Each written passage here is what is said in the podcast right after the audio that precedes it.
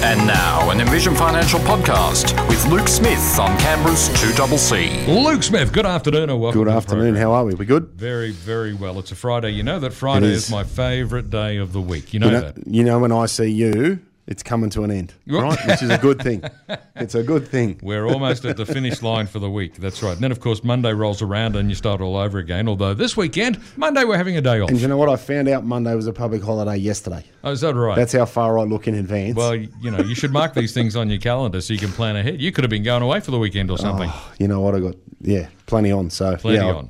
Not. I, it's funny. I try and get to Friday, Yes. and I was trying to work out why nobody wanted to have a meeting on Monday. and then the girl said, "You Surely a you've got holiday." clients on the other side of the border, haven't you? I mean, you, Well- could, you could service them. Zoom Zoom works everywhere, right? So it doesn't really matter. Well, today we're talking about how is your super taxed and what hmm. impacts the rate. And of course, last week we touched a little bit on the proposed changes announced by the government about increasing the tax on large superannuation balances. Yep. And just before we started today, I said, Are we going to include that? And you said, No, it doesn't affect normal people. No, it doesn't. And and I think they just need to let it go. It, this is one of these policies that it's been made so that the broader public think they're doing something, mm-hmm. but it's actually not going to affect ninety nine point nine nine five percent of the Australian population. So I'm not even sure why we're still talking about it. I think they could make plenty of other policies that could actually help people fund their retirement and then draw money for their retirement and, and a range of other things that could be far more appropriate and really have a have a strong impact on what happens. Um, this for me is just it's a it's a token. You know, it's Well, it's a fifty nothing. billion dollar token. It's, it's Well, it it's, is, It's going to collect, um, I think, fifty billion dollars over ten years or something like that. But uh, obviously, it only impacts on uh, high wealth individuals. It doesn't impact on regular people, as you say. Yeah, and th- when people think about the contribution rules and, and what you have to do to get that amount of money into super, it is it is nigh impossible to get that amount of money into super if it's not already there. Yeah. Okay.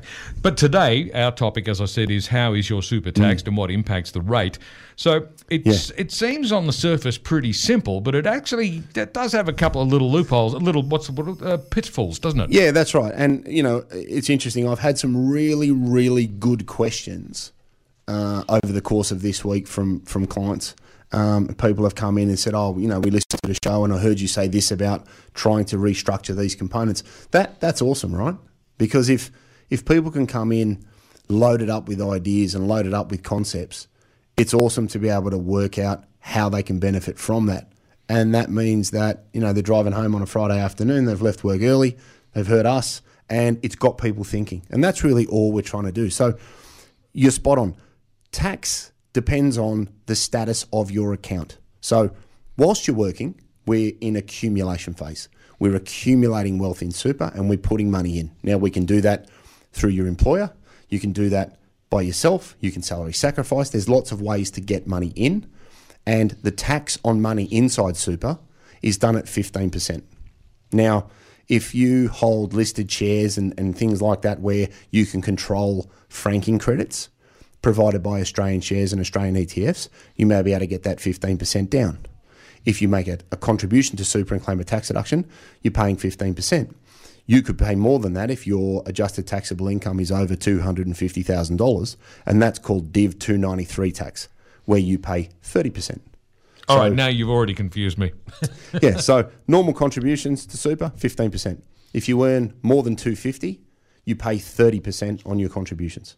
Okay, and the tax is known as Div 293. Okay. And all that says is you've put money into super and your adjusted taxable income is more than 250. Now, that tax or that threshold started at 300. And they said, well, we'll bring that down so we can catch more people.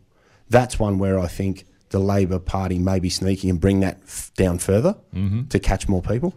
So anything inside super while you're working and accumulating is taxed at 15%. If you start a pension and you're over the age of 60, the tax inside your pension is then zero. And there's no change to your assets. Big misconception here, or one of the big questions I have is well, if I move from accumulation to pension, do I sell down all my assets and start again? All that really happens is you take off your accumulation hat and you put on your pension hat. Yeah. The underlying assets in your fund remain exactly the same. Now, when we're talking about tax, that then brings us to capital gains tax. If you have assets that you sell in accumulation phase, you pay 10% tax because you get a discount where you hold the asset for more than 12 months. Right. Just like you do in your own name. If you hold something for more than 12 months, you get a 50% discount in your own name. In a super fund, it's not the same. You get a t- you pay 10% on, on the tax. If you are in pension phase, you pay nothing. Right? So it's very beneficial for you to move to pension phase where you have large, lumpy, strong assets. And let's say you bought Commonwealth Bank shares at $40 a million years ago. You could sell them for $100 and pay no capital gains tax in a pension. So we always need to think what is the status of my fund? Accumulation or pension? Am I selling an asset? Yes, I am. Is it tax free because I'm in pension phase? If you're not there yet, think about waiting and still until you start a pension so that you can pay no capital gains tax on the sale of assets. If you have a significant amount of money in super and you exceed $1.7 million, which is the transfer balance cap currently, anything over $1.7 million cannot be put into pension phase. And that just means that that form that that part of your fund is called it's an ex, deemed an excess component Right. and all it means is that you pay 15% like you did in accumulation. So it will, it will continue to be taxed just as it was before. Exactly. Because it can't be changed over to be pension phase. That's exactly right. So it stays in excess. It can stay in your account. Um, if you've got a self-managed super fund, you just have an excess component. If you have a pension account and you're in a retail fund, they may ask you to roll it to another account to separate it, um, which is completely fine. But all you pay on the earnings is 15%. You can still pull it out tax-free. Okay, so just that that doesn't impact the tax you pay taking it out over 60. It's still tax free. But the earnings inside the fund uh, just remain at 15%, as you said. So, whilst people come in and they, they, they, they kick and scream and, and, and really upset that they're over the transfer balance cap, it's actually really not that bad because if your marginal tax rate is 34, 39, 49%, 15% is not so bad. no, it's not. It's a very good discount. Yeah. And if you're then strategic about it, you might say, well, I'll pull that out of my name and I'll put that into my spouse's name. Right. And then if she's under 1.7 million, she could start a tax-free pension. So now you've eradicated that potential tax problem altogether by thinking about some strategies that you could use and make contributions in a spouse's name to lower your super balance. So people just need to remember, am I in accumulation phase or pension phase? And you can actually have part of your super in either component. All right. So I guess that prompts the question Are there any other strategies that you can use to lower the tax that you're paying on your super? Yeah, so one really good strategy is if you are over 60 and you have met a condition of release or you're going to retire and then potentially go back to work over 60, when you cease gainful employment over 60, tell your fund you've done so and think about starting a pension because that will move you to a completely tax free status.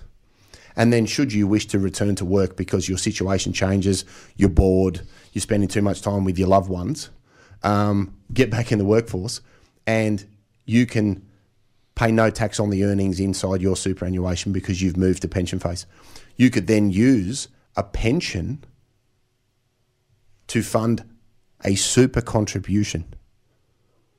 So if I've got a million dollars in my in my super fund and I turn on a pension because I retire, and then I decide I get a really good job opportunity and I go back to lower your taxable income, you could make a pension payment leading into 30 June that's tax free.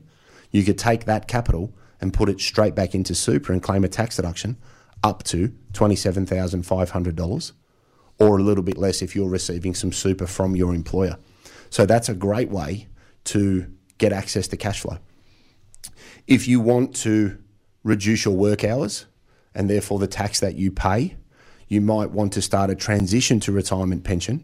And that just means that you haven't retired from the workforce, but you'd like to access up to 10% of your benefit as an income stream. Again, over 60, tax free coming out. Yeah. You could use that money to make a contribution because you're still gainfully employed, or you could use that money to go to four days a week instead of five and maintain the same cash flow on an ongoing basis. So they're two great ways to use your superannuation to actually fund a tax deductible contribution or to reduce your work hours and reduce the amount of income tax that you pay because I find that's one of people's biggest gripes. They come in and they say, I do this, I earn this, and I pay so much tax. What could I do to try and reduce my overall tax profile? And these are some of the strategies they, that they can consider. Um, you could also then look to, as I said before, if you have money that's in excess of 1.7 million in super and you are paying 15% tax on the earnings, think about taking that money out tax free as a withdrawal, provided you've retired and met a condition of release, and then look to put that money back in in your spouse's name who may have less than 1.7 million because that would allow you to start a pension in his or her name completely tax free and then we've removed the 15% tax and we've moved that to zero. And fundamentally you could still hold similar assets and draw an income stream to fund your family's lifestyle. So people just need to think about ways around the taxes that are there, not just get upset by them, because there's normally some ways to try and mitigate what you actually pay in totality. Okay, now we've had a call from Scott who has a question along these lines. I'm not entirely sure I understand, but I mm-hmm. guess you probably will. Scott says on an old defined benefit pension of almost $100,000, when I retire, if I use my new super as a pension, will I be taxed if the combined pension gives over $100,000? I'm confused by the question. So it's not it's not g- gives him over one hundred thousand dollars. His problem will be how is it treated against the transfer balance cap because one hundred thousand dollar pension multiplied by sixteen gets you to one point six million. So he'll have hundred thousand dollars of space, which gets him to one point seven million. So he could start a pension with hundred thousand dollars of his other super, depending on what that's worth, because the defined benefit pension will be assessed against the transfer balance cap. That could be 1.6 million, Right. which is 100 times 16, which is the factor they use. He'll have $100,000 of space. He could start a pension tax free over 60 with $100,000 of his benefit, and then the balance will need to remain in excess Mm-hmm. because it'll be over the transfer balance cap. He won't be able to start an income stream with that, but he could make lump sum withdrawals. Okay, I'm still confused, but it sounds like uh, Scott should contact a Yeah. uh, very well informed financial planner. It's just a case of understanding the implications of the Yeah. defined benefits because they are a little bit different with the way that they're assessed to normal super. Yeah, that's the tri- thing that Yeah. tricks people a lot, isn't it? It catches us out all the time. Defined benefit schemes, the old schemes, Yeah. uh, they have different rules. That's right. And and people need to remember that that income stream is assessed as a lump sum against the transfer balance cap and your total superannuation balance, which can then impact your ability to draw tax free income. Um, it will also impact on um, his tax position depending on the underlying components of his defined benefit because not all of that $100,000 pension that he mentions, it may not all be taxable. So he'll need to look at the underlying components because if he's over 60, he'll get a 10% rebate on the unfunded portion, and the tax free portion, he won't pay any income tax on. So it's th- there's plenty to consider. There's yeah a lot to think about. So Yeah. Scott, get some professional advice. Well, just ask first before you realise that, you know, whoops, I should have done that because it's very hard to back things out. If you exceed these caps, Yeah. the ATO are really quite unhappy about it. Well, that's right. Luke Smith is with me from Envision Financial today. We're talking about how is your super taxed and what impacts the rate of that tax. Uh, and of course, it's easy to sort of fall for the idea that it's really pretty simple 15% going in, tax free coming out.